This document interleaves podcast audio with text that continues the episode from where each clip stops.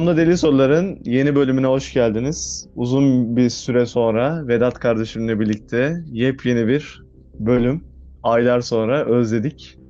Vedat'cığım selamlar, saygılar. Selamlar Mert'cim. Nasılsın? iyi misin? İyiyim çok şükür. Neyse boş yapmayalım direkt mevzuya girelim. Bugün ne konuşacağız? Bugün aslında İslam öncesi Türkleri bir konuşalım demiştik. Evet, ilginç bir konu. Yani aslında bence bayağı ilginç bir konu da bizde pek fazla irdelenmiyor hani böyle. Şöyle, e, ben- sonrası ilgili irdeleniyor. Lafını kestim kusura bakma. Vedat'ı şöyle Yok yok. e, özetleyeceğim. Kendisi Türk'ten daha Türk. Ve örnek bir Müslüman. Yani bunu e, göz önüne alarak bu podcast'i dinleyelim. Çünkü her iki şeyi de içinde bulunduran bir şahıs kendisi. Ben o kadar değilim. ben biraz daha böyle e, ne derler? Şey olmuş.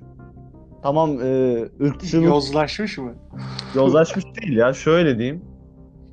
Ee, bir çorbaya su katarsın da çorba cıvıklaşır ya. Ha. O mercimek çorbasıyım ben. Abi sen bana öyle diyorsun da yurt dışına her çıktığımda Rus beni görüyor, Alman'a benzetiyor. Alman beni görüyor, Rus'a benzetiyor. Ukraynalı beni görüyor, o da Rus'a benzetiyor. Dayakma falan yiyordum ben ya Ha, Ukrayna'dayken. bunu söylediğin iyi oldu. Vedat'ı şimdi ki- tanımayanlar vardır illaki. Herkesi bizim çevremizde değil dinleyen. Vedat sapsarı, bembeyaz tenli, hiçbir Anadolu Türk'ünü andırmayan bir Alman yani Cermen ırkından bir şahıs gibi gözüküyor ama sorsan içinde şeyler böyle Ahmet Şafaklar falan çıkıyor. Osman Öztunç falan dinliyorum işte. Geçen gün şey yaptım ya ben attım ya. ee, işte o an dedim ki bu vatandan ümit kesilmez. Bu vatandan Aynen. ümit kesilmez dedim. Osman Öztunç dinleyen varsa Hiç alakalı türküler falan böyle şarkılar acayip hoşuma gidiyor. böyle değişik ya biraz da böyle arabesk kültürü garip bir şekilde girdiği için Hı hı. bizi çekiyor herhalde bilmiyorum ya. Ben de seviyorum. Neyse şimdi e, nereden başlayalım? İslam öncesi Türk tarihine.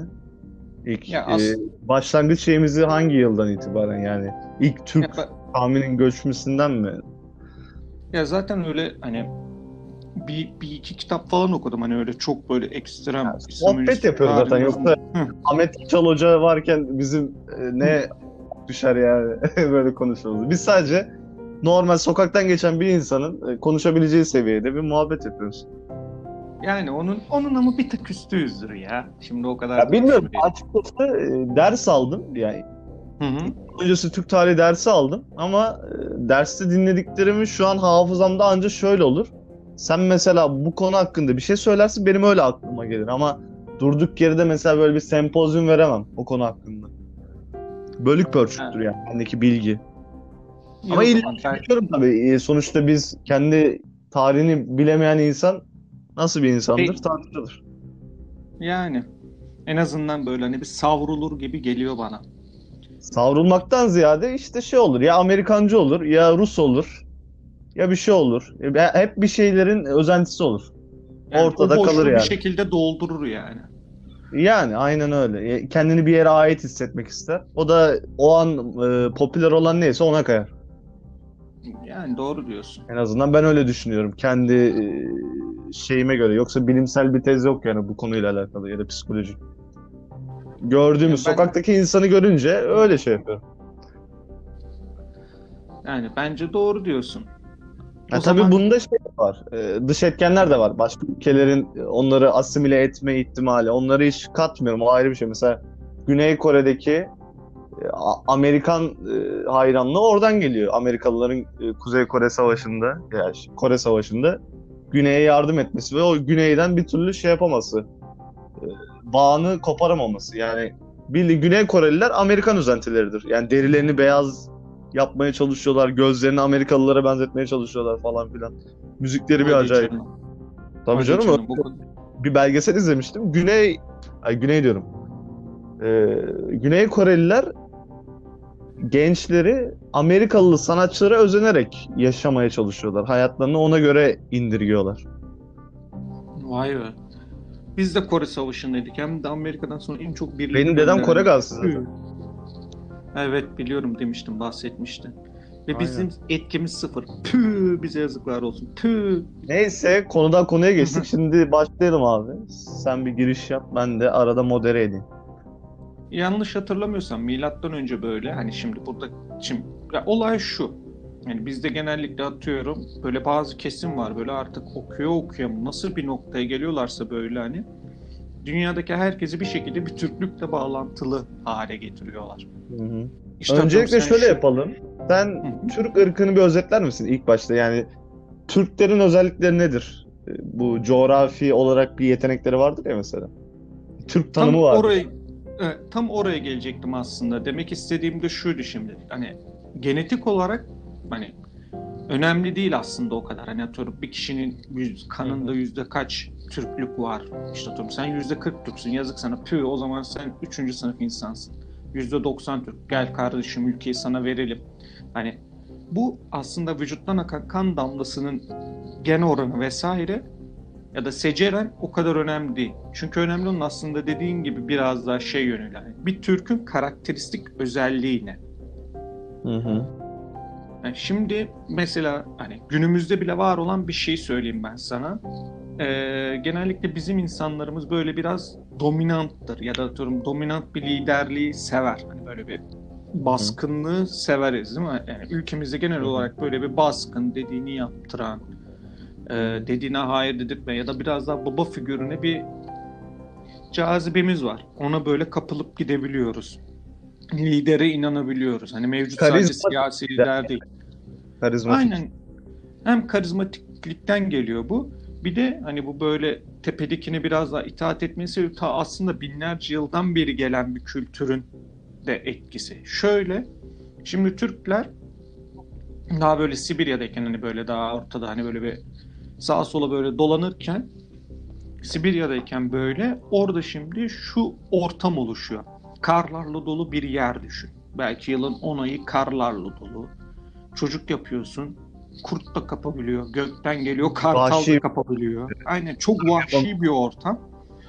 Şimdi bu doğal olarak Türklerde şunu doğuruyor. Güçlü olan her şeyi alır. O yüzden hani eski Türklerde özellikle şöyle bir mantık var. Güçlüysem ben her şeyi alırım ama gün gelir ben güçsüz de düşebilirim. O zaman tekrar güçlü olmaya bakmalıyım. Hani böyle bir güç ilişkisi üzerinden Yani şey mantalitesi. Yaşamak için güçlü olmak gerekiyor. Aynen öyle. Biraz daha hani survivor modu direkt. Hayatta kalma modu. Ve burada kendilerince bir din ortaya çıkarıyorlar. İşte böyle tengri, şamanizm dediğimiz o şey var ya. Kut inancı. Aa, yok kut inancı değil. Kut inancını kastetmiyorum.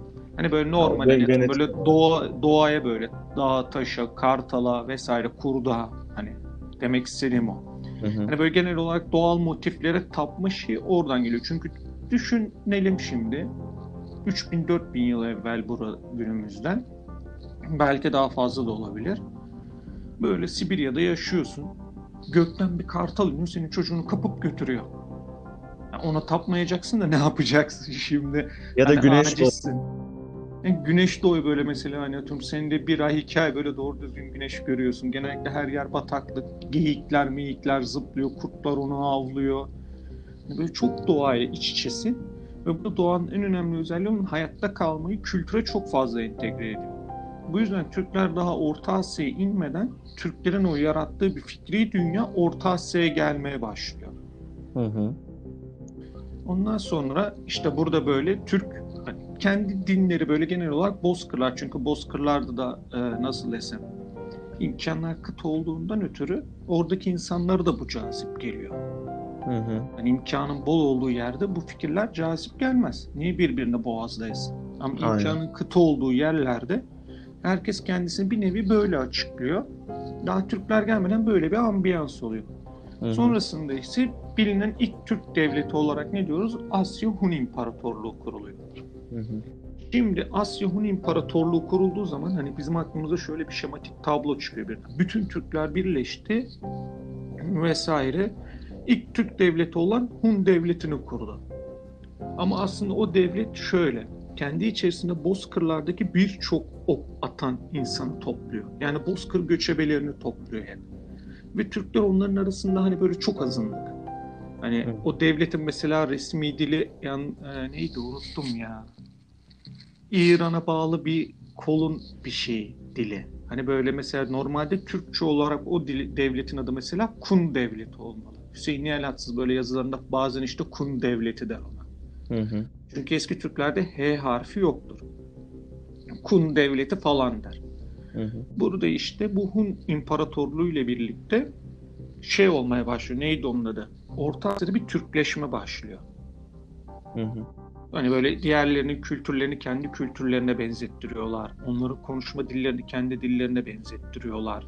Mesela hani bizim bu Peki Türkler- bunun etkisi nasıl göre? Neden yani Türkleşmeye başlıyor? çünkü başka bir- kad- çünkü neden- yönetici şöyle yönetici kadro Türk.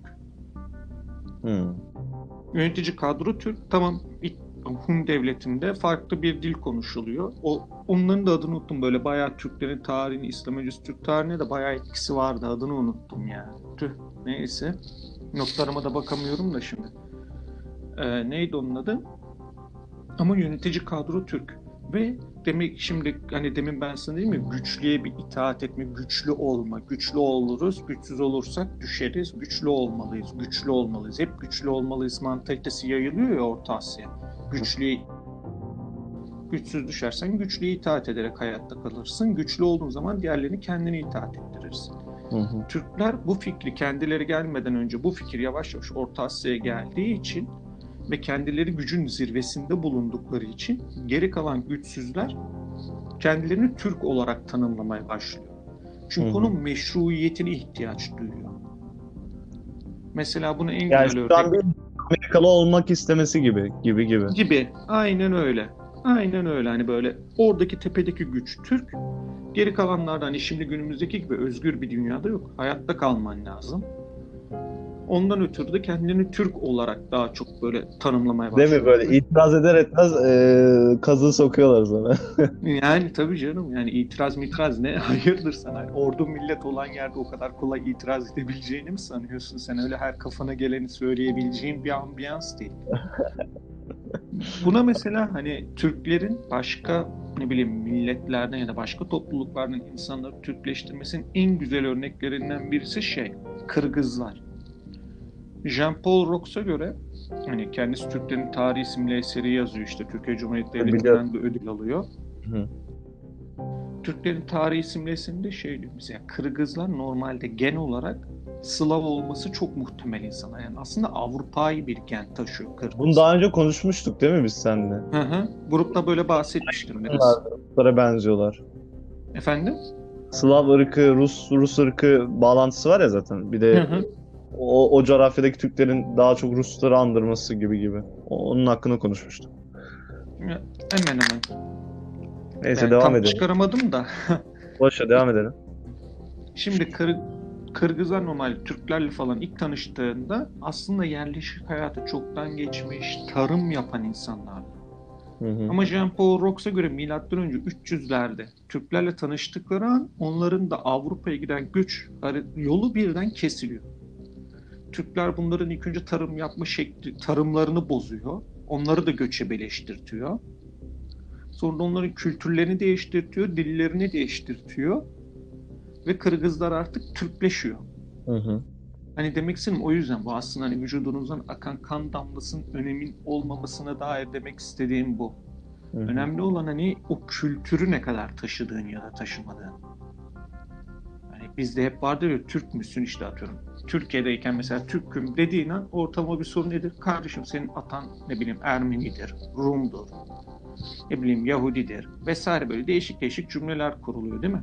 Hı hı. Böyle bana mesela genellikle kardeşim sen Rumsundur falan diyorlar. Git DNA testi yaptır diyorlar. Benim demek istediğim bu.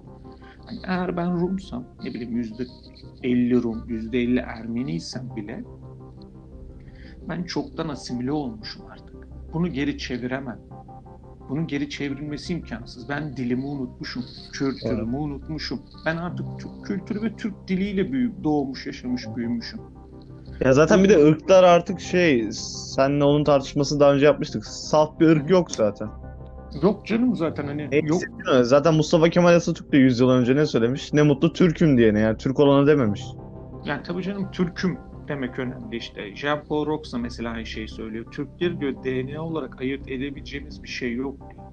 O yüzden diyor Türkleri diyor sadece diyor dil bilim üzerine ayırt edebiliriz diyor. O Ben yüzden diyor şey Türkler gördüm. Türkçe konuşanlar diyor.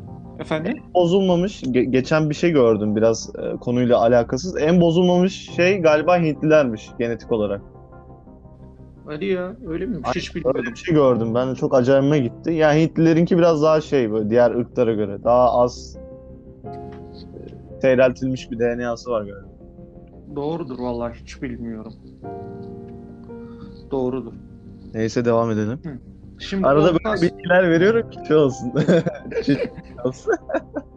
Satarsınız bir yerlerde. Hem de böyle bir hafif böyle şey oluyor. Konuyu yumuşatıyor böyle ilginin dağılmasını engelliyor. Şey baymasın hesabı. Şimdi bu Türkler, yani şimdi Orta Asya yavaş yavaş Türkleşiyor. Galiba yanlış hatırlamıyorsam hatta Meta'nın Çin'e yazdığı mektupta bile şey diyor hani ok atan bütün insanları birleştirdim diyor. Hani Hı. bütün Türkleri birleştirdim demiyor. Ok atanları birleştirdim diyor. Hani Zaten mesela- simgesinde o var. Hı hı. Yani ok atmak. Neden? Çünkü bozkır insanı ok atar. Ne atacak başka? Kılıç mı kullanacak? Değişik gücü yok. Yakın muharebeye mi girsin adam? Zaten nüfusları kaç ki? Yakın muharebeye girsin. Ha. Şimdi nüfusa gelmişken evet eski Türklerde kölelik yoktu. Ama bizde genellikle bu tamam ben şunu kabul ediyorum. Kültürler elbette önemli. Sonuç olarak nasıl desem eee, Avrupa'yı Avrupa yapan şey aslında kültürü Hı hı. kendi kültürü ve teknolojik birleşmeyle birlikte bir Avrupa doğuyor. O yüzden hani kültürleri reddetmek zaten imkansız ki bir kendimle milliyetçi olduğum için kültürleri kabul ediyorum.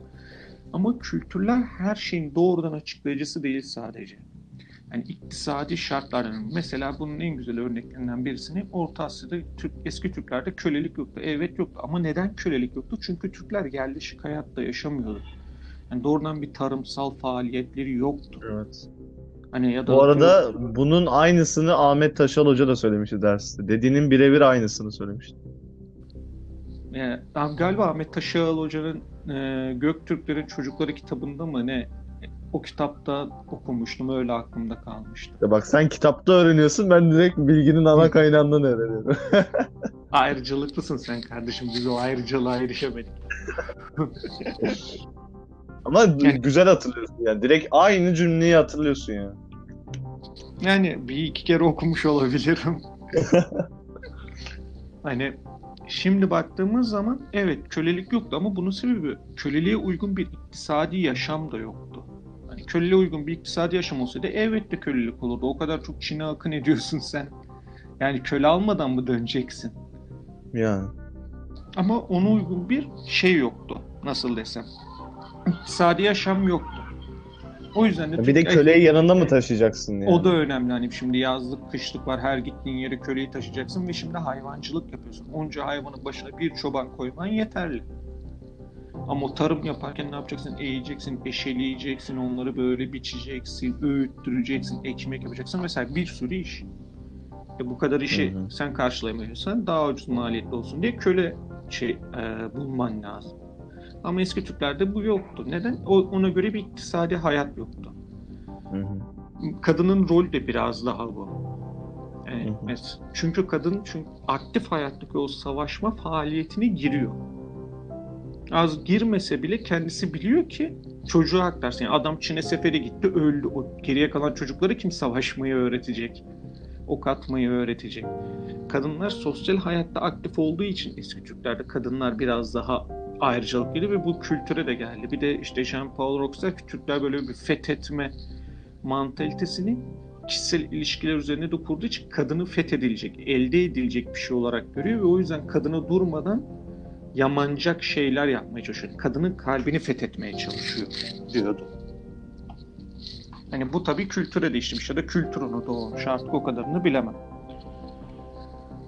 Ee, neydi onun adı? Daha sonra Ama Şöyle bir şey olur. Şimdi bazı feminist e, insanlar dinler. Şimdi kadının mal mı ki fethediyorsun diyeceksin. Öyle değil aslında. Kadına değer verdiği anlamında fethetmek. yani kalbini fethetmeye çalışıyor zaten. Zorla bir şey sahiplik yok. Bir de şimdi ben şu burada var. şeytan Hı. bu kattığını yaptım o yüzden. Yani pardon. Ee, şimdi bir de şu var. Eski Türklerde yasalar evet günümüzdeki günü günümüzdekilere göre çok sert. Günümüzdekilere bile geçtik. Kendi şartlarında bile çok sert. Yani yanlış hatırlamıyorsam ilk böyle Müslümanlar böyle hani artık böyle Türkleri İslamiyetle tanıştırırken kendi işte hukuksal düzlemlerini, İslamiyet'in hukuksal düzlemlerini anlatırken Türkler gülüyor. Diyor ki sizin yasalarınız ne kadar yumuşakmış. Eski Türklerde mesela yalan söylüyorsun, ölüyorsun. hani yalan söylediğinden ölüyorsun.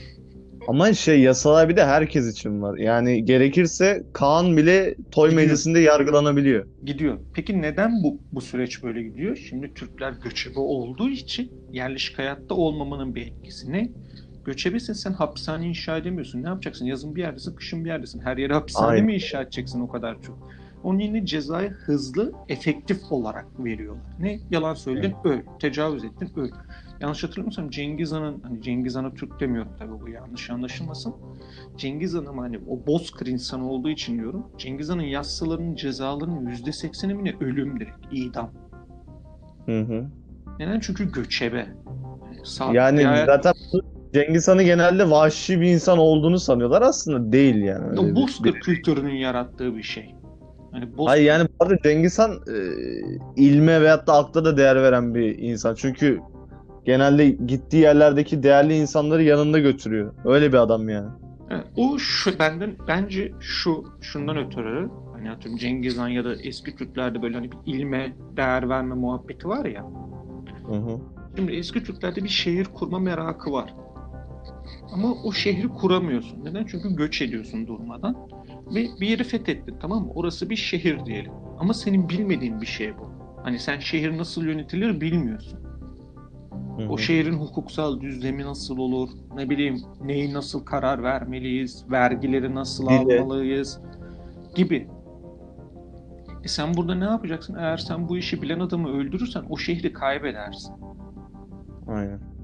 Hani bu o yüzden eski Türkler böyle daha pragmatik, çok pragmatik insanlar hatta böyle hani acımasız. Hani şey anlamda acımasız hani güç önemli bir şey. Bunu elde etmeliyiz, elde tutmalıyız ve bunu elde nasıl tuttuğumuzun da çok bir önemi yok. Ama tutmalıyız biz onu. Hani eski mesela işte eskiden Uygurlar, Uygurlarda mesela Doğu Türkistan'daki Uygurlar mesela 6-7 tane dini bir arada huzur içerisinde yaşatıyor. Hani bu günümüzde bile olması çok imkansız bir şey. 6-7 dini bir arada huzurla yaşatıyoruz. Ya bunu vermemdeki sebep şey şimdi insanların aklında genelde şey var. Moğollar böyle gittiği her yeri böyle yakıyorlar, talan ediyorlar sonra gidiyorlar. Evet, Öyle yani mantık ama, var çünkü. ama gerçekten yıkıyorlar ya hani böyle ne bileyim Doğru o- yıkıyorlar da.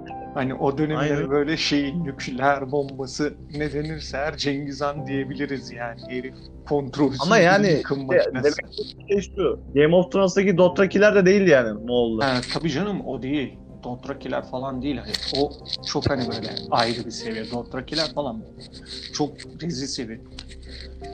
Hani Türkler özellikle o tar böyle Dothraklar gibi takılmıyorlar ortada. Hı hı. Türkler hani böyle tekniği, bilimi, her şeyi o hani kendince bir tablo şematik çizmiş, ona göre davranıyorlar. Yine işte atıyorum mesela hani Türkler böyle karavana da bir yere göç etmiyor. Zaten uzun bir uzun hani kendi normal sosyal hayatları hep bir göç üzerine kurulduğu için nereden nereye göç edilir, nasıl nasıl göç Türklerde edilir. şey var zaten. Bir yazlık var, bir kışlık var. Aynen Hep aynı öyle. yerlere gider. Aynen öyle ve onların arasında belli bir mesafe var ya. Ve ticaret yollarına da hakim oldukları için zaten nereye nasıl göç edecekleri atıyorum Hristiyanlık neymiş, İslamiyet neymiş o tarz bilgileri de alıyorlar. Hani böyle öyle karavana canı sıkılı ben şuraya göç ediyorum değil.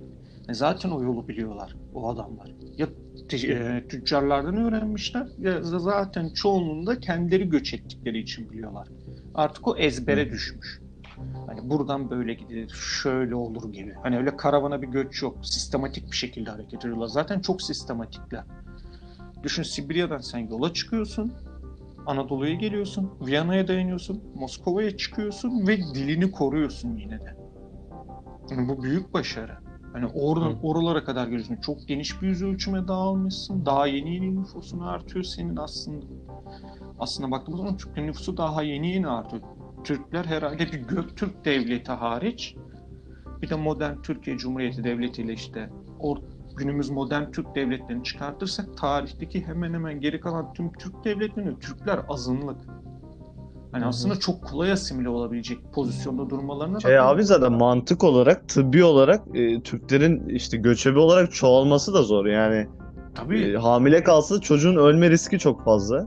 E, e, bu şey olur. Tıbbi yetersizlik işte soğuk olur, şey kışı olur, bir şey olur. Yani Zaten hayvanlar doğal olur. şartlar hep böyle şey yapıyor. Türkleri Aynen. çok hırpalıyor. İşte atıyorum mesela eski Türk devletlerine bak ba- hep böyle bazı Türk mitolojilerinde de geçiyor. Neydi onun adı? İşte Besin yetersizliği de fazla var. Tabii canım Gibi o gibi. ekonomik var etkenler yani. de var. Hatta böyle eski Türk mitolojisinin tekinde adını unuttum ya. Böyle kutsal bir taş var o bereket taşı böyle Türklere hep bereket veriyor. Daha sonra Türklerin arasından bir hain çıkıyor o taşı Çinlilere veriyor. Birden tüm Türk ülkesinde kıtlık meydana geliyor. Ne aslında iktisadi olarak da bunun karşı var. Yanlış hatırlamıyorsam Hun İmparatorluğu'nda normalde kişi başına 300 hayvan falan düşerken bir kışın çok sert geçen bir kış sonrası kişi başına düşen hayvan sayısı ikiye mi üçe mi ne düşüyor? Çok şiddetli bir kıtlık yaşanıyor ve bu birden devleti çözüyor. Hmm. Bunun gibi bir şey meydana geliyor ve birden Türk devleti çözülüyor. Konumuza geri gelirsek de Orta Asya'da Türkler daha sonra Avar hakimiyeti altına geliyor. Ruan, Ruan falan denir. Ve burada şimdi Türkler çok dağınık. Yaptıkları şey basit, demircilik ve hani gerçekten dağınık, örgütlenmeden uzak bir halde yaşıyorlar. Tabi bu sırada işte neydi onun adı? E, Mete, Al, Mete diyorum özür dilerim. Attila Avrupa'yı falan kasıp kavuruyor falan. Hani ama ben Orta Asya'da kalıyorum. Ee, neydi onun adı? Ve burada Bumi gidiyor Ruan Ruan Kara Ruan Ruan Han'ına gidiyor diyor ki ben diyor senin diyor kızınla evlenmek istiyorum. Ruan Ruan Han da dönüp diyor ki siz diyor bizim dünkü demircilerimizsiniz. Ben sana niye kızımı vereyim? Senin soyun ne sopun ne diyor. Bumi Kağan da bir nevi buna kızıyor diyelim. Ama zaten isyan etmeyi planlıyorlar. Kardeşi istemiyor Abbu ile beraber. Ve tarihteki ilk Türk devletini kuruyor. Şey demiyor yani garibanın yüzü gülür mü deyip başına eğip gitmiyor. Yani büyük olaylar çıkarıyor. İstedim vermediler sen şoförsün dediler. Ama tabii burada işte sen şoförsünden sonra başını eğmiyor. El direkt koca devlete çöküyor. Tarihi başlangıcı oluyor aslında bir kız davası. Tabii Bunu hani ve hani bu gerçekten hani Türklerin böyle tarihinde çok kırılma noktaları var. İşte atıyorum o Hun İmparatorluğunu kuruyorlar. Dilleriyle beraber Bozkır'daki insanları Türkleştiriyorlar. Ya da o hani böyle atıyorum boynunu eğip de çekip gidebilirdi yani hiç isyan da etmeyebilirdi. Başka bir yerden kız çözerdi. Hayatına yoluna bakardı. Ama ne yapıyor bunun yerine? Çöküyor devlete. Zaten isyan etmeyi de planlıyor diye biliyorum. Hani bir sebep arıyor gibi daha çok. Sebebini de buluyor. İsyan ne diyor? Devleti kuruyor ve tarihteki ilk Türk devletini kuruyor. Şimdi özellikle bu noktaya gelmek istiyorum. Tarihteki ilk Türk devletinin Göktürk Devleti. Şimdi bizde genellikle bir algı vardır. Hatta Türkiye'de böyle genellikle e, neydi onun adı? Kazakları böyle hatta böyle daha çok böyle saf Türkmüş gibi davranırız. Hani böyle onlar çekik gözlüdür. Beyaz tenlidir. Hani tam böyle bize anlatılan o hikayenin prototipi gibidir adamlar. Ama aslında şu Türkler şimdi şunu unutuyoruz. Bizim milletimiz dille tanımlanan bir millet. Ve o zamanlar dil standartize olmadığı için aslında boylar arası falan bile çok çeşitli dil farkları var. Ama dışarıdan bakıldığı zaman mesela örnek veriyorum. Çin, Çinlisin sen tamam mı? Çünkü eski Türk tarihini çoğunlukla Çinlilerden öğreniyoruz. Şimdi Türklerle Çinliler birbirine girdi. Ve sallıyorum işte atıyorum bin tane Türk esiri elde. Şimdi aslında bunun defterini tutup ne yapman gerekiyor? İşte bunlar Oğuz, bunlar Uygur, ne bileyim işte atıyorum bunlar Kazak, hani günümüz tabiriyle söyleyelim. Bunlar Kırgız, bunlar işte ne bileyim sallıyorum Özbek falan diye not etmektense direkt ne diye çakıyorsun? Türk. Çünkü onun defterini nasıl tutacaksın sen abi? Hani bu bayağı çok detaylı bir araştırma istiyor. O zamanki çağ, şartlarda da böyle bir şey mümkün değil. Hı hı. Bundan ötürü de ne oluyor? Diğerleri Türk, hani tek bir çatı tepede Türk, Türk milleti bunlar Türk milletinin farklı kollar. Hani bir nevi şöyle diyelim Galatasaray kulübü, Galatasaray futbol şubesi, basketbol şubesi, voleybol şubesi gibi. Tepede bir Türk Güzel var. Hani bu Türklük. Hani o yüzden hani o yüzden aslında sen zaten Orta Asya'daki kazağa benzemiyorsun. Zaten onunla o kadar bir genetik benzerliğin de yok. Senin nasıl bak sen çünkü Oğuz'sun aslında. Ziya Gökalp de bunu söyler mesela. Ziya Gökalp Türkçülüğün esaslarında der ki Turan tanımını şöyle yapar. Biz işte Türkiye Cumhuriyeti Devleti olarak ilk önce Oğuz Birliği'ni kurmamız gerekiyor. Yani tüm Oğuzları Türkiye Cumhuriyeti çerçevesi, çevresi etrafında birleştirmemiz gerekiyor. der. Daha sonra geri kalan Türkler de kendi dillerini, edebiyatlarını geliştireceği için burada her farklı hani benzer Türklük tanımları çerçevesinde farklı fa- Türküz hepimiz ama dilin farklı lehçesi, farklı lehçesi, farklı lehçesi, farklı lehçesi bir araya geleceğiz, Turan'ı kuracağız der. Hani günümüzdeki Avrupa Birliği modeline çok yakın bir Turan'ı savunur. Yani Turan'ın gelişinin öyle olacağını söyler. Hani o yüzden diyorum sen zaten kaza genetik olarak da benzemen çok düşük. Senin bakman gereken yer Türkmenistan Türklerinin ortalama bir tipi nasıl? Azerbaycan Türklerinin ortalama bir tipi nasıl? Gagavuz Türkleri nasıl? Irak'taki Türkler nasıl? Suriye'deki Türkler nasıl? Kıbrıs'taki Türkler nasıl? Yunanistan'daki vesaire Türkler nasıl diye bakman gerekiyor. Yani Oğuz Türk'te nasıl bakman diye gerekiyor. Çünkü aslında biz Oğuz'uz. Türklük tepe isim. Ama orada işte Göktürk Kağanlığı kurulunca birden Oğuz'a ap bir millete dönüşmüyor. O Türklerin kendi arası içerisinde gücü ele geçirenin Türklük ünvanının da sırtlanmasına dönüşüyor olay. Yani halifelik sistemi gibi bir şey mi oluyor? Yani gibi. Zaten Halifeliği kim alırsa o şey işte İslam'a yön ha, veriyor onun gibi. gibi. Orada işte gücü kim alırsa eline Türklerin arasında o kendi hani Türklük ona atfediliyor. Hı hı. Oğuzlarda daha sonrasında özellikle İslamiyet'ten sonra ipi bir göğüslüyorlar götürdükleri için Türklük tanımı da bize geliyor. Ki Hmm. mesela zaten neydi onun adı yanlış hatırlamıyorsam Bilge Kağan hani bu şey neydi onun Göktürk kitabelerine falan baktığımız zaman Kırgızlarla falan nasıl savaştıklarını anlatıyorlar. E, Kırgızlar Türk değil hı. mi? Türk ama ne savaşıyorsun? Mesela neydi onun adı? Göktürk. Ya zaten orada çoğunlukla Çinlilere karşı bir öfke var o Hı hı. yazıtlarda yanlış Çin, hatırlamıyorsam. çoğu Çin'in Çinlilere karşı nasıl şey? çoğunluğu Çin- Bir de o dediğim var. Kırgızlar mesela neydi onun adı? Göktürk, 2. Göktürk Devleti'ni yıkanlar Uygur Türkleri yanlış hatırlamıyorsam. Ee, ben de öyle biliyorum. Hani olaya bak şimdi. Türk Devleti var zaten o Türk Devleti'nin dışında kalanlar da kendilerini çok Türk diye tanımlamıyorlar. Hani bizde böyle bir genetik benzerlik kovalanmaya çalıştığı için var diyorum. Yani ko- O genetik benzerlik şundan var yanlış anlaşılma yüzünden var. Şimdi Hüseyin Nihal Atsız'ın bir şey muhabbeti vardı. Ben mesela ta ilkokul lise zamanları vardır işte kafatası ölçme muhabbeti falan. O mesela çok yanlış bir şey. Öyle bir şey yokmuş normalde. Doğru Nihal Atsız ölçüyormuş ama şakasını Evet, ölçüyormuş. Sinalatsız şakasını yanına ölçüyor. Oğlu Yağmur Atsız anlatıyor işte böyle. Kapı yanıma Aynen. gelirlerdi diyor. Millet de onu Evet. gerçek sanıyor mesela. Yanıma gelirler. Baba işte çok komik diyor. Espri, şöyle çok garip espri anlayışı vardı. Mesela diyor evimize diyor birileri gelir. İşte böyle o dönem hani Türklük furyası estiği için ülkede şimdi herkes ne kadar Türk olduğunu öğrenmek istiyor. Ona da Yüzde Rıza, kaç Türk'üm He, falan. Rıza Nur'dan da ona böyle işte bir tane böyle bir bir ölçüm şey kalmış böyle cetvelimsi garip bir şey. Normalde kadınların e, rahim ağzını mı ne ölçmüş? Çocuğu ne kadar rahat bir şekilde doğurup doğuramayacağına dair. Hüseyin Nihal Atsız da eskiden tıpçı olduğu için askeri tıpçı olduğu için ve Türklük de hani çok böyle ön plana çıktığı için bu yazılarıyla kendisine gelenlerin kafatasını onunla ölçüyormuş. Kendince garip garip hesaplar yapıyormuş. Sonra diyormuş ki ya siz üzülmeyin biz 25 Türksünüz ama vatana yeteri kadar hizmet ederseniz eminim bu Türklük oranı yükselir diyormuş. Kimisi %75 Türk gibi oo çok iyi çok iyi çok iyi çok iyi sizden büyük şeyler bekliyorum falan deyip gönderiyormuş. Hani Hüseyin Nihal Atsız'ın da kendi ırkçılığı farklı. Hani kendisi de diyor bizim diyor ırkçılığımız yok, kan ırkçılığı değil diyor, fikri ırkçılığı. O zaten şu anki konumuzu da bozar da hani ama konumuzun özeti şu hı. şimdi. Sabit bir ırk ya da sabit bir genotip aramak imkansız Türklerde.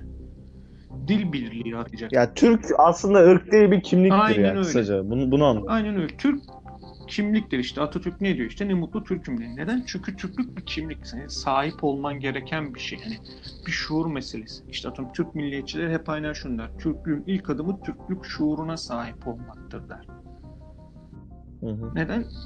Çünkü senin sabit bir genotipin yok. Anca dilin var. dilini korumuşsun, koruyabilmişsin bu zamana kadar. Bundan ötürü yapabileceğin tek şey de bu. Bir kişi kendisini Türk diyorsa Türktür. Türk demiyorsa da Türk değildir karşım. Genel olarak yüzde kaç Türk olduğu da önemsizdir. Hani sosyal bir şey o yüzden Türklük. Dediğin gibi kimliksel bir şey. Hı hı. Konumuza dön Katılıyorum. konumuza da şimdi dönersek birinci Göktürk Devleti kuruluyor. Tamam mı? Ondan sonra böyle ilerliyor, Evet. gelişiyor falan. Yanlış hatırlamıyorum ya adamın adı neydi? Bayağı oldu okuyalı da bunları unutmuşum yani. Böyle işte bizimkiler şimdi Çinlilere karşı kaybediyor. Yani Çin'e savaş açıyoruz yanlış hatırlamıyorsam. Çin bizi savaşta eziyor. Arkadaki Türk ülkesini de işgal ediyor. Türkler artık esaret altına düşüyor.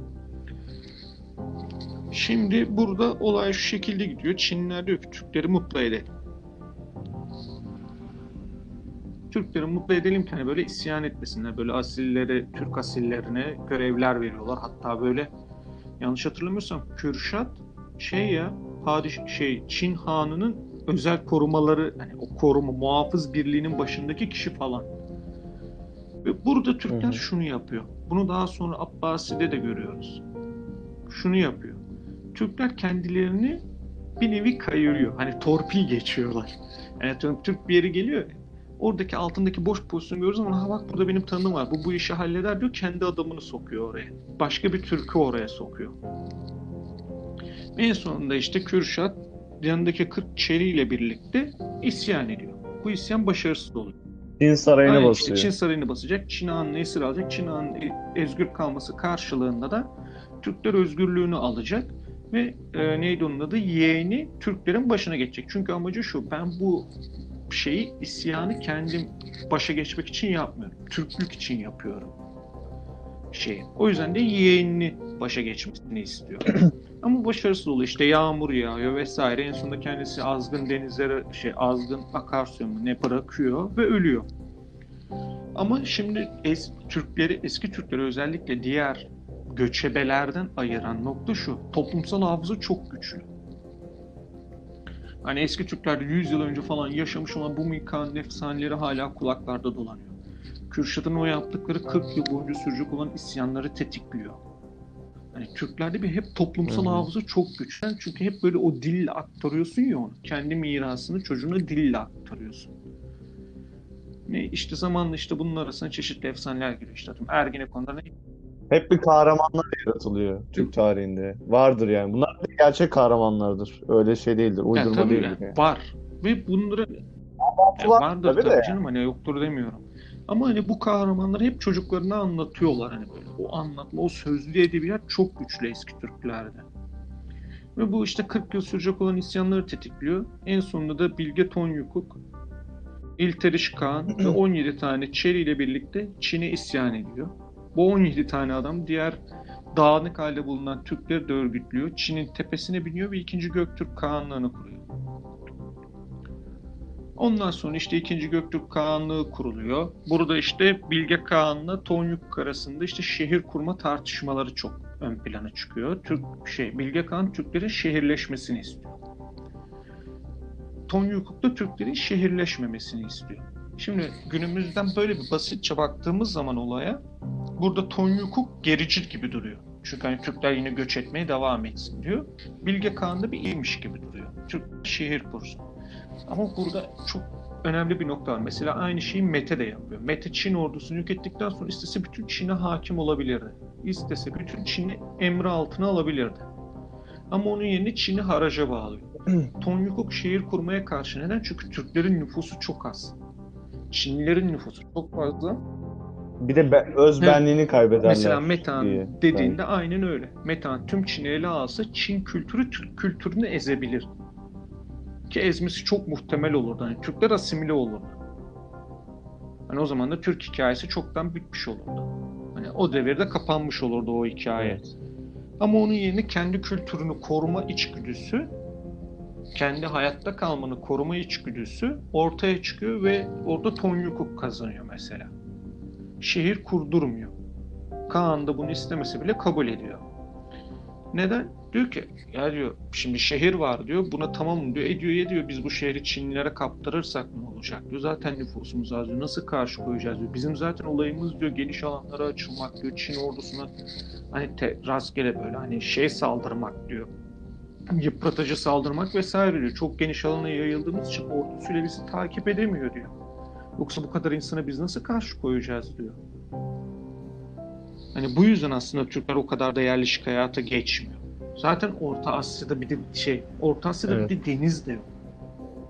Yani şimdi deniz olsa bir yerinde tamam mı? Sen dersin ki oraya hani yerleşik şehirler kurayım, oralarda üretim olsun vesaire gibi olaya bakarsın ama deniz de yok. Hani üretim yapabileceğin bir şey yok. Ya zaten şey bir internetten falan bakarsanız böyle Türklerin Yani yaşadığı böyle var, Mars gibi bir yer böyle yani. Çok sert Ucu- hayat.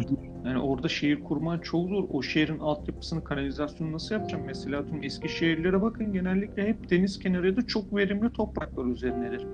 Deniz, göl, nehir kenarlarında. Aynen. Yani Deniz zaten medeniyet demektir yani yani. başka Yok, bir numara oradan geliyor. deniz kenarının olmasının sebebi o. Hani kanalizasyon ihtiyacına gidiyorsun. Affedersin tuvaletini yapıyorsun. Denize bırakıyorsun. Götürüyor o su onu. E sen kara yerinde bunu nasıl halledeceksin? Aynen öyle. Bu gibi sorunlarla beraber Türkler şehirleşmiyor. Ee, bu, şimdi detayına inersek de böyle hızlıca zaten 40 küsur dakika olmuş. Genel olarak Türklerin Orta Asya'daki hikayesi Aynen. böyle. Ee, şimdi Türklerin tarihi çok ayrımlı. Özellikle binli yıllara kadar falan galiba yanlış hatırlamıyorsam Cengiz Han'ın yükselişine kadar diyebiliriz bu. Türk tarihiyle Moğol tarihi birbirinden ayrılamayan şeyler. Çok böyle iç içe girmiş her şey ya da işte atıyorum neydi onun adı? Türk tarihinde kimin mesela asli olarak lider olduğunu da çözemiyorsun. Mesela yine Hint böyle biraz İslam sonrası, bayağı İslam sonrası bir örnek vereceğim. Hindistan'ı tamamen birleştiren adam bir Türk, Türk Moğol hükümdarı. Neden peki burada Moğol diyoruz? Çünkü adam diyor ki ben diyor Cengiz Han'ın soyundan geliyorum. Neden Cengiz Han'ın soyundan geldiğini söylüyor. Çünkü o eski Türk kültüründeki güçlünün ita güçlünün meşruiyeti üzerinden kitlelere kendi iktidarını yansıtmak. Cengiz Han o kadar popüler oluyor ki herkes Hı hı. Cengiz Han olmak istiyor. Ve burada da diyor ki ben diyor Cengiz Han'ın soyundan geliyorum O yüzden Türk Moğol hükümdar diyorsun ama aslında hangi Türk? Türk Türk de hangi Türk? Moğol mu? Moğol değil büyük ihtimal adam. Ama adam Cengiz Han'ın simgesini alıyor. Ya da işte mesela neydi onun adı? Ee, Timurhan. Timur da mesela aynı şey yapıyor. Normalde kendisine başa bir tane Moğol koyuyor.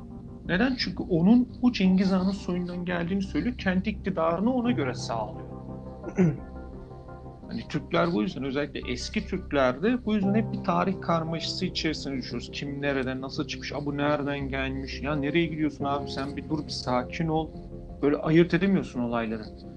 Hani o sembolü gücünü üzerinden kitleleri kendi yanına çekmeye çalışıyor.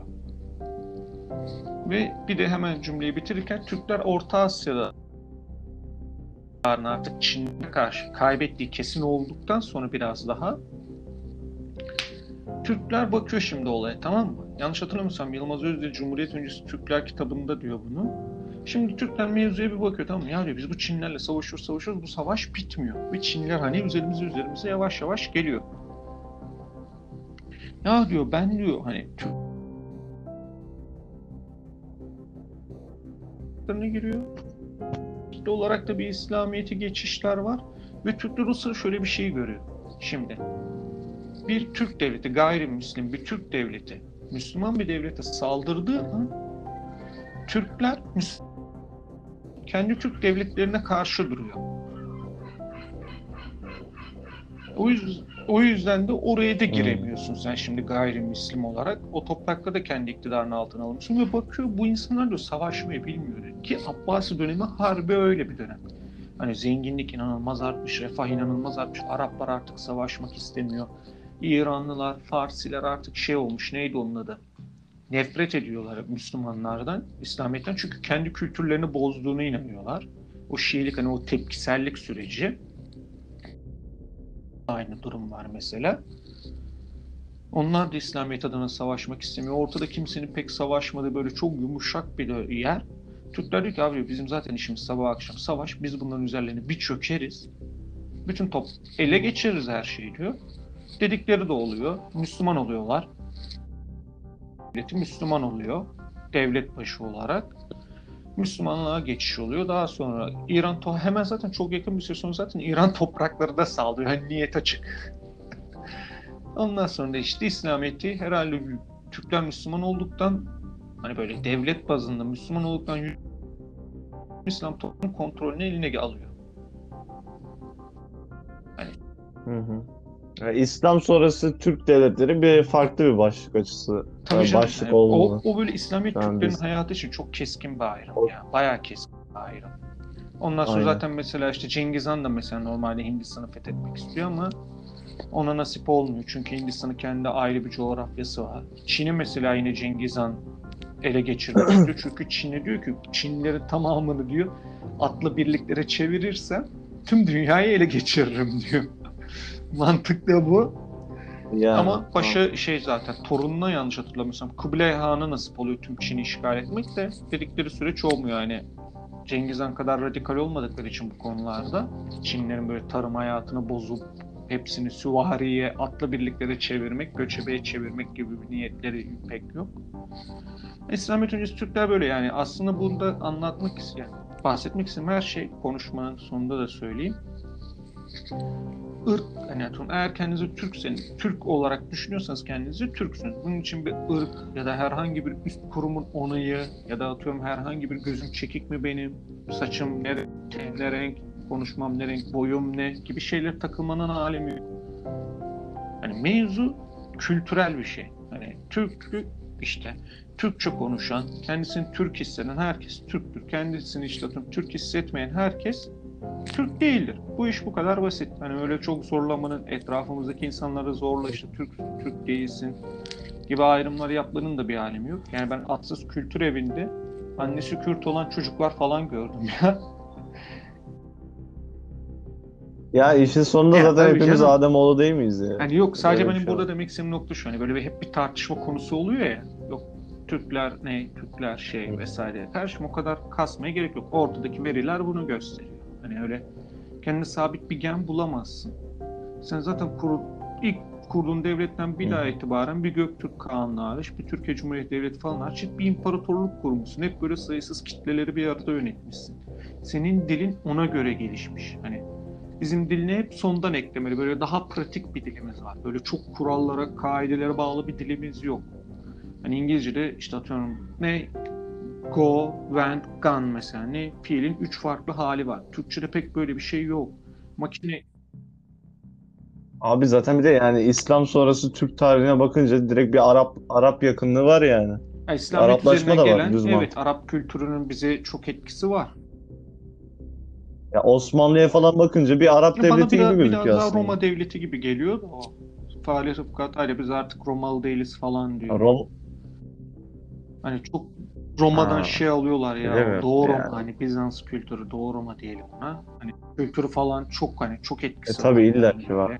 Kendisini böyle sahip olduğu tabanın üstünde gören bir hanedan vesaire hani böyle Türklük kimliğinden uzaklaşmış kendisini Romalı, Rumi olarak tanımlayan bir hanedan sınıfı. Hani çok daha o. Osmanlı İmparatorluğu çok farklı bir devlet yani böyle sadece bir Türk devleti diyemiyorsun. e, yö- yönetim kısmı Aynen, bayağı bir elit yani. çok Romalı elit gibi ya bir elit zaten yönetim kısmı. Ya elit ya da işte atıyorum ne hanedan var. Hanedanın bütün her şeye hanedan hakim. Onun bir de kapı kulları var. Ne? Hristiyan çocuklarını devşiriyorsun. Çeşitli ihtiyaç duyup pozisyonlara getiriyorsun. Bir de halk var.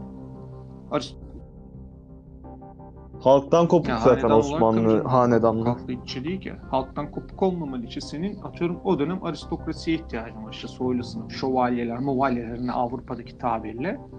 Dükler, grand dükler falan, aşı dükler. Bu tarz sınıflara, hani toplumsal tabana ihtiyacın var. Bu Türklerde yok.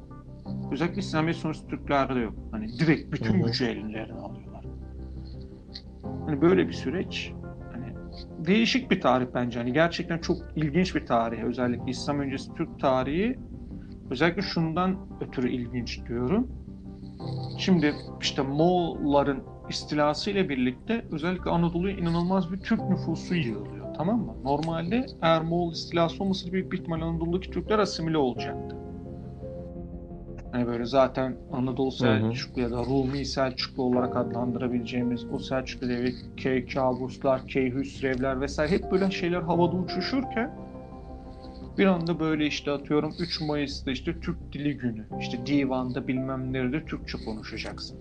Lafına dönüşü o Moğol istilası sonrası Orta Asya bozkırlarına gelen Türkler sağlıyor. Bu iki şey gösteriyor. Birincisi bozkır insan olmasına rağmen Türklerin kültürü çok güçlü. Hani böyle düşün yerleşik hayattaki kültürü bozuyorsun sen. Hani yazılı Ya olmamasına yazılı rağmen olmamasına rağmen. hani böyle Yazılı kadar bir kaynak olmaması. bağın var ki senin yerleşik hayattaki kültürü bozuyorsun. Yerleşik hayattaki kültürü bozmak zor bir iştir. Hani orada bir birikmiş bir kümülatif bilgi var Tamam. ve sen o bilginin üstüne çıkabiliyorsun kendin. Yani böyle bir şey. Yani çok ilginç geliyor bana o yüzden İslam öncesi Türk tarihi. Hmm, Eğlenceli yani. İlgilenmek ya ilgilenmek tabii için canım, harika bir şey bence tarih olarak. güvenciniz varsa ki Türkiye'de zaten çok bir uzman diyor ki İslam öncesi Türk tarihi. Genellikle herkes hep bizde Osmanlı Selçuklu takılıyor. Ki Büyük Tabii. Selçuklu bile değil ha. Anadolu Selçuklu'yla Osmanlı takılıyoruz. Yani mesela Türkiye'de Memlük ya da o dönemin adıyla Türkiye Devleti, yani Memlük Devleti'ne Türkiye Devleti olarak deniyordu kendi çağında. Hani o Memlük Devleti'ne acaba çalışan kaç kişi var? Hı hı. Hani vardır illa yani hani çalışanların hakkına girmeyeyim. Yanlış bir hoca vardı unuttum abi çok hafızam zayıflamış. Hani çalışanları var işte Sultan Ay, Baybarsları falan anlatıyorlar vesaire onların hayat hikayelerini gösteriyorlar bizlere. Ama hani böyle bir deruni, derin bir şekilde bir çalışma yok ortada. Hani ondan ötürü diyorum eğer maddi bir güvenceniz varsa Hı hı. çok da rekabetin olmadığı bir yer çok hızlı bir şekilde söz sahibi de olabilirsiniz o alan hakkında. Hani çünkü önünüzde çok fazla bir engel yok. Çalışılabilecek şeyler. Ama tabii ki kim mu?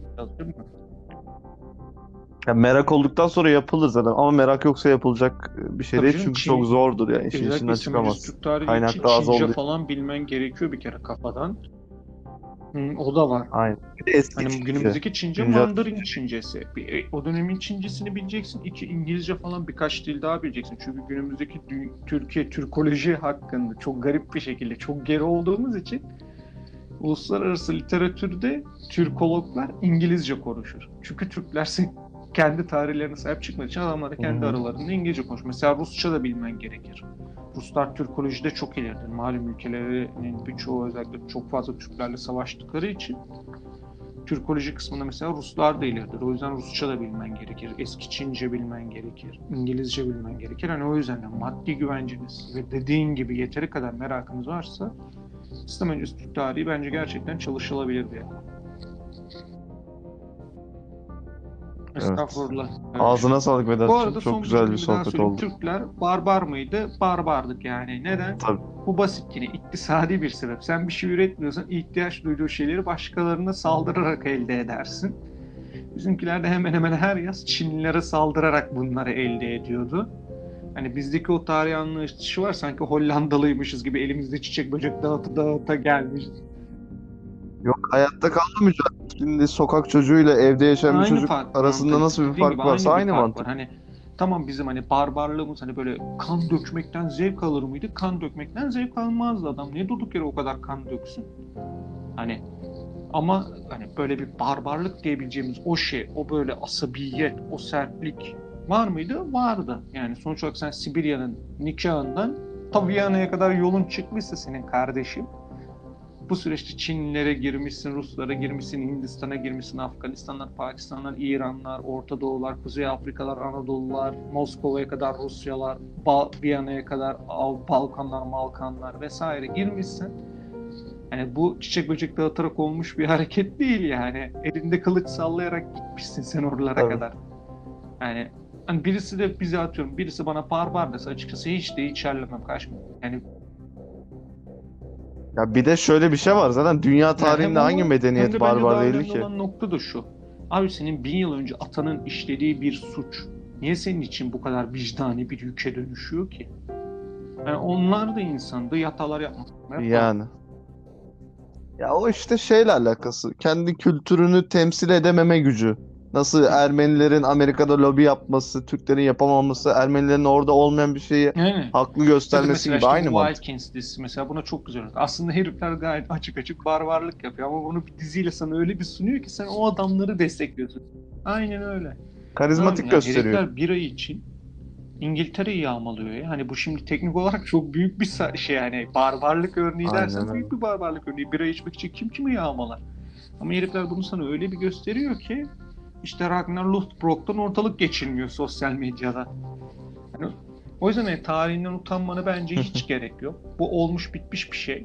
Yani böyle çok abartmanın bir yok. Evet başarılı bir tarih. Yani böyle gerçekten uluslar nezdinde baktığımız zaman gerçekten hayran olması büyük bir tarihimiz var şimdi. Bunun için çok çalışmak gerekiyor mu? Gerekiyor. Mesela hangi devletleri Türk devleti olarak kabul edeceğiz? Türk devleti kriterleri ne? Ya en azından şöyle lafını kestim. Tutarlı Yani bir tarihimiz var. Başta neyse sonunda Yaldır da öyle yaldır. gidiyor. Hayır bir de şey yani e, o Türklerdeki bağımsız olma isteği, herhangi bir ülkenin bir medeniyetin bünyesine girmeme. Yani tabii canım. O hep bu devam etmiş yani. Bana bir yani konmuş Özgür- diliyle özellikle aktarmış. Bir tane böyle Belçika'da yaşayan bir Türk abinin İstanbul'daki böyle bir konuşması vardı. Ondan sonra o kendisi orada anlatmıştı ya. Şey demişti ya, Polonyalı arkadaşım var bizim Türk tarihi hakkında bahsedince bayağı hayran olmuştu dedi. Dedik neden hani normalde hani şimdi Avrupa biz Avrupa'nın aşağısında vesaire. Polonya yanlış ya abi öyle demişti. Ben Polonya tarihini hiç bilmediğim için şimdi yanlış da bir şey söylemeyeyim. 300 yıla yakın bir süre, çok uzun bir süre boyunca hep yabancı devletler tarafından yönetilmiş Polonyalar ve o kadar şiddetli bir isyan yapmamışlar. Diyor ki hani keşke biz de sizin gibi olsaydık Hı hı. da hani bir şiddetli isyan, bir bağımsızlık güdümüz çıksaydı diyor. Hani o kadar uzun süre bir esaret altında yaşamasaydık demiş. Öyle bir imrenmiş hani. Mühim olan nokta tekrar diyorum hani barbar mıydık? Evet barbardık ama mev- mevzu bu şu. Mal, malı nasıl sundu? Hani o yüzden çok öyle üzülmenin birisi bana barbar diyor hü diye ağlamanın alemi yok. Yani barbar mıydık? Barbardık karşı. Mühim olan nokta şu an gelecek. Geçmişten ders almak. Bu iş bu kadar basit. Estağfurullah. Çok kardeşim. güzel konuştun. Ya bir de eski Türkler hakkında konuşulacak çok şey daha var da süre yetmez ya işte. Tamamdır. En kötü başka bölümler falan yaparız. Bu çünkü tam neredeyse. İyi o zaman Mert'cim. Ee, sonraki bölümlerde görüşmek üzere. Dinleyenlere de dinledikleri için bu, buraya kadar dinledilerse tebrik ediyorum ve teşekkür ediyorum. Ben Herkese selamlar, saygılar Allah'a ve emanet ol. Rasmus'u Bay da bay. öpüyorum. Bay bay.